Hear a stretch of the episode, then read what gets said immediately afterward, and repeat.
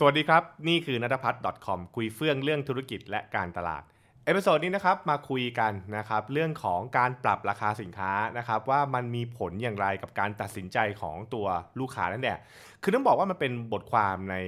Harvard Business Review นะที่ผมอ่านแล้วผมก็เออเฮ้ยมันเป็นเรื่องที่ผมก็เอออยากรู้เหมือนกันนะ คือเขาจูงหัวปุ๊บก็เออน่าคิดว่า แน่นอนว่าการปรับราคาเนี่ยมันมีผลกับลูกค้าใช่ไหมฮะ เช่นบางทีก็ทำให้ลูกค้ารีบซื้อใช่ไหมฮะ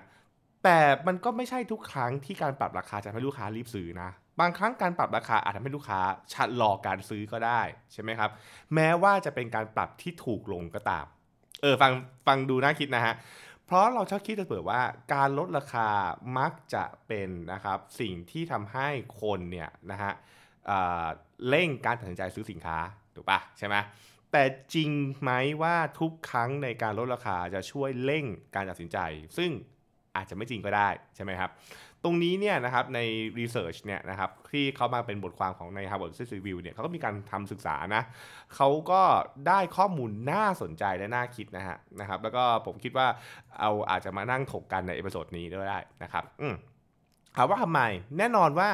เมื่อมีการปรับราคานะครับการปรับราคาที่เปลี่ยนแปลงนะครับในปริมาณที่มากระดับหนึ่งเนี่ยมันสามารถเร่งการตัดสินใจได้เช่นนะครับเเมื่อนะฮะเราราคาเดิมเนี่ยสมมติ 100 100 เหรียญนะฮะนะครับ100 เหรียญในบทความเขียนว่า100 เหรียญนะครับแล้วเราปรับให้ขึ้นกลายเป็น 200 เหรียญปุ๊บใช่ไหมครับอ่าพวกนี้เนี่ยนะครับลูกค้าก็จะคิดว่ามันไม่ใช่ราคาที่ดีเท่าไหร่นะฮะคือพูดง่ายๆคือลูกค้าจะประเมินว่านะครับ ไอราคาใหม่เนี่ยเป็นดีลที่แย่นะครับอืมเช่นเดียวถ้าเกิดในทางกลับกันนะถ้าเกิดสมมติของเก่าเนี่ยราคา 200 เหรียญแล้วตอนนี้มันเหลือร้อยเหรียญเนี่ยคนก็บอกอุ้ยดีอันนี้ดีต้องรีบซื้อใช่ไหมก็พูดง่ายๆคือ เมื่อมีการเปลี่ยนแปลงนะฮะมีการเปลี่ยนแปลงที่มีปริมาณมากพอเนี่ยนะครับลูกค้าจะประเมินว่ามันเป็นดีลที่ดีนะฮะหรือลูกค้ามันประเมินไปว่าเป็นดีลที่แย่เป็นต้น แต่ต้องบอกก่อนนะว่ามันออกมาโดยปริมาณที่มากระดับหนึ่งนะเช่นนะฮะถ้าเกิดมันขึ้นแค่ บาท 2 บาท หรือแบบส่วนที่ลูกค้ารู้สึกว่ามันไม่มันไม่ได้เอฟเฟกอะไรเขาเขาอาจจะไม่ได้คิดว่าเป็นดีพี่ดีมันคือ หลายคนบอกว่าลดแล้วลดกี่บาทลด 3 บาทผมบอกไอ้อย่างนั้นก็ลูกค้าอาจจะรู้สึกแบบว่า มันก็อาจจะไม่ได้มีผลนะทำไมต้องรีบซื้อใช่ไหมนะครับแต่ต้องบอกก่อนนะว่าลด3บาทที่ว่าเนี่ยต้องถามว่าของเท่าไหร่นะถ้าเกิดว่าของราคา 10 บาทก็อาจจะมีผลนะใช่ไหมแต่ถ้าเกิดว่าของราคาสักร้อยบาทลด 5 บาทอะไรเงี้ยมันอาจจะแบบ ก็ไม่ได้ไม่ได้ไม่ได้มีเหตุจะเป็นต้องรีบซื้อใช่ไหมฮะ เพราะฉะนั้นคือตรงนี้เขาจะคุยกันแล้วว่า ปริมาณเท่าไหร่ที่น่าจะเป็นตัวเลขจูงใจเพื่อให้คนเกิดการเร่งตัดสินใจใช่ไหมครับ อันนี้ก็เบสิกนะ ถ้าจากเดิมน้อยเปลี่ยนไปมาก ก็จะคิดว่ามันไม่ใช่ดีที่ดีนะครับ ก็คือจะชะลอการซื้อ ถ้าเกิดว่าจากมากมาน้อย มันก็จะมองว่าเฮ้ย อันนี้เป็นช่วงเวลาที่ใช่ใช่ไหมครับ ซึ่งผมว่าไอ้ตรงตรงนี้เป็นเรื่องสำคัญนะ มันคือการเรากำลังพยายามตั้งคำถามว่า เวลาที่ใช่ที่ลูกค้าจะซื้อเนี่ยนะครับมันเกิดขึ้นจากการเห็นข้อมูลอะไร หรือการตลาดต้องปรับอย่างไรเพื่อให้เร่งให้มันกลายเกิดเวลาไอ้ที่ว่าเนี่ยนะครับแล้วเราก็พยายามที่จะเข้าใจตัวผู้บริโภคมากขึ้นนะนะครับแต่ทีนี้รีเสิร์ชที่ว่าเนี่ยมันก็ดูไม่จบนะ คือถ้าเกิดมาเล่าแค่นี้ผมว่ามันก็เขาเดาๆกันได้ถูกป่ะ แต่เขาก็บอกว่า เอาจริง ๆ แล้วเนี่ยความซับซ้อนมันเกิดขึ้นเมื่อในความเป็นจริงของการตลาด เราไม่ได้ปรับราคาครั้งเดียวนะเรามีการปรับราคาหลายครั้งนะครับ แล้วก็มีการปรับต่อเนื่องมาด้วยใช่ไหมครับอย่างเช่น เดี๋ยวขึ้นเดี๋ยวลงเดี๋ยวขึ้นเดี๋ยวลงนะฮะหรืออถ้าเกิดว่าคุณคุ้นๆกับไอ้พวกเทศกาลซื้อช้อปปิ้งออนไลน์ของเราเนี่ยนะฮะเดี๋ยวก็ปรับราคาปกติ แล้วก็มีเซลล์นะเนี่ยมีเซลล์หเดือน1กับราคาปกติ 2 เดือน2อ่ากับปกติ 3 เดือน3อะไรเงี้ยคือเรามีอะไรอย่างเงี้ย แล้วไอ้แบบนี้ปุ๊บเนี่ยลูกค้าจะรู้สึกยังไง ลูกค้าจะมีผลอย่างไรใช่ไหมครับเขาก็ตั้งประเด็นน่าคิดนะเขาบอกว่าอะให้ลองอย่างนี้ก่อนเขาบอกว่าถ้าเกิดลูกค้าเนี่ยเห็นว่าราคามันค่อยๆลงอะเห็นนะลูกค้ามันเห็นว่ามันค่อยๆลงใช่ไหมฮะสิ่งที่จะเกิดขึ้นไม่ใช่ลูกค้ารีบตัดสินใจนะครับ ลูกค้าชะลอตัดสินใจ เช่น จากเดิมเราเดือนที่แล้ว เดือนที่แล้วนะ 200 เหรียญแล้วเรียกว่า3อาทิตย์ก่อน 150 เหรียญอาทิตย์นู้น 125 เหรียญอาทิตย์นี้ 100 เหรียญลูกค้าก็จะรออีกเพราะว่าเดี๋ยวก็คงเดี๋ยวคงลดอีกแหละ ก็คงจะลดอีกแหละใช่ไหมเออมันก็มันก็คงจะเป็นประมาณนี้นะครับ เพราะฉะนั้นเนี่ยมันก็มันก็เป็นเรื่องที่แบบ เออผมก็เออเฮ้ก็ใช่นะ คือถ้าเกิดพูดง่ายๆคือถ้าเกิดว่ามันมีประวัตินะว่าคุณกำลังลดลงมาเรื่อยๆเรื่อยๆเรื่อยๆเนี่ย ลูกค้าก็จะคิดว่ามันไม่ใช่จุดสิ้นสุด มันจะมีการลดลงอีกเรื่อยๆ ใช่ไหมครับ ตรงนี้แหละทำให้ลูกค้าชะลอการตัดสินใจ แทนที่จะกลายเป็นการเร่งตัดสินใจใช่ไหมตรงนี้ก็เป็นอาจจะเป็นคำเตือนให้กับธุรกิจนะที่แบบว่าเอ้ยงั้นเราค่อยๆลดมาค่อยๆลดราคาค่อยๆลดราคา คือการค่อยๆลดราคาเนี่ยมันทำได้นะ แต่คุณต้องเข้าใจกับว่ามันมีผลคนละแบบนะอ่าใช่ไหมครับอืมอันนี้ก็เป็นอีกเรื่องหนึ่งแต่ในทางในเรื่องเนี้ยในทางกลับกันนะเขาบอกว่า ถ้าเกิดว่าคุณค่อยๆลดราคา แต่ถ้าเกิดลูกค้าไม่ได้เห็นการค่อยๆลดนึกออกไหมฮะ คือถ้าเกิดเราบอกว่าในแต่ละอาทิตย์เนี่ยนะครับจากเดิม 200 มา 150 มา 125 แล้วก็มา 100ถูกไหมแต่ลูกค้าเนี่ยไม่ได้เห็นไอ้ตรงกลาง คือจาก 200 แล้วมา 100 เลยปุ๊บเนี่ยลูกค้าจะกลับไปหมดแรกนะฮะ คือกลับไปหมดว่า เอ้ย อันนี้มันดีที่ดีนี่ เออ ใช่ไหมนี่มันดีที่ดี เอ้ย จาก 200เหลือร้อยแล้ว โอเค ซื้อเลย ใช่ไหมครับ แต่ถ้าเกิดว่าเป็นคนที่เห็นว่ามัน 200 มา150แล้วก็มา125แล้วก็มา100อันเนี้ยเขาจะ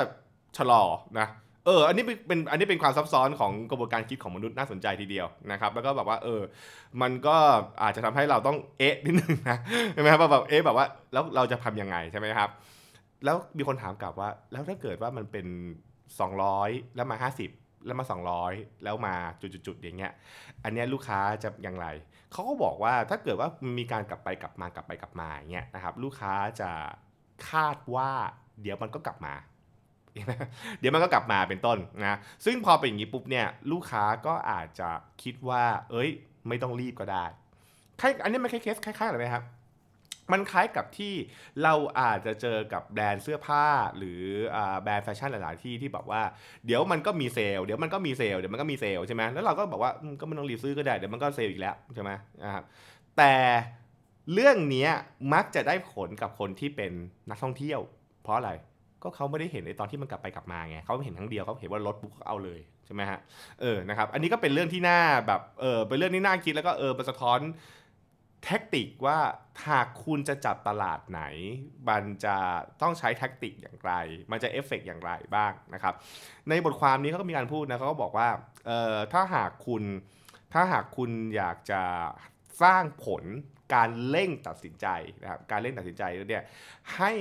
มีการเปลี่ยนแปลงนะครับในปริมาณที่เยอะมากพอก็คือการลดราคาแบบครั้งใหญ่อะไรเงี้ยปึ้งนะครับมันก็จะมีผลในการซื้อการซื้อสินค้านั่นแหละนะครับอันนี้ก็เป็นเป็นเป็นสิ่งที่ชัดเจนมากคือ คือไม่ว่าไม่ว่าจะเป็นการลดแบบว่าพรวดเดียวหรืออะไรว่าไปเป็นต้น เขาบอกว่าวิธีนี้มันอาจจะดีเสียกว่านะครับการค่อยๆลดนะคือคือธุรกิจส่วนใหญ่จะใช้วิธีการค่อยๆ ลดถูกปะแต่พอค่อยๆ ลดแล้วปุ๊บเนี่ยแล้วถ้าเกิดว่าเป็นลูกค้ากลุ่มประเภทที่ติดตามราคาสินค้าคุณอยู่เนี่ยเขาก็จะบอกว่า ก็เออก็เดี๋ยวก็ลดนี่ก็ไม่ต้องรีบซื้อสิใช่ไหมใช่ไหมครับมันก็จะเป็นอย่างนั้นไปนั่นเองก็เออก็ดูมีเหตุมีผลนะใช่ไหมครับแล้วเรื่องนี้มันนำไปสู่อะไรต่อ มันนำไปสู่การคิดว่าในปัจจุบันเนี่ยนะครับ มันก็มีลูกค้ากลุ่มหนึ่งนะครับที่มีการนะฮะศึกษาข้อมูลนะคือคือกูจะเห็นว่าเอ่อแท็กติกการลดราคาเนี่ยมันถ้าเป็นสมัยก่อนเนี่ยมันไม่มี เราไม่มีสิ่งที่เรียกว่าอะไรฮะราอ่าประวัติราคาถูกปะเราก็เลยไม่รู้ว่าราคาที่อยู่ตรงนี้เนี่ยเป็นราคาที่มันมันสูงที่สุดต่ำที่สุด หรือมันค่อยๆ ลดหรือยังไงเป็นต้น เราก็จะใช้การตัดสินใจณช่วงเวลานั้นๆนะครับในการที่ตัดสินใจ แต่ในปัจจุบันเนี่ยผู้บริโภคจำนวนมากนะครับมันสามารถที่จะติดตามได้ว่าราคาสินค้าเป็นเท่าไหร่นะครับรวมถึงบางคนอาจจะมีการเรียกว่า ติดซื้ออยู่เรื่อยๆอะแล้วก็รู้ว่าเดี๋ยวราคาประมาณนี้เดี๋ยวมันก็ขึ้นกลับมาเดี๋ยวมันก็อย่างนี้เป็นต้น นั่นทำให้การตัดสินใจ จะเปลี่ยนไปนะครับก็เลยเป็นไปแล้วก็มันก็อาจจะทำให้การปรับแท็กติกการตั้งราคาเนี่ยมันก็จะต้องมีการคิดกัน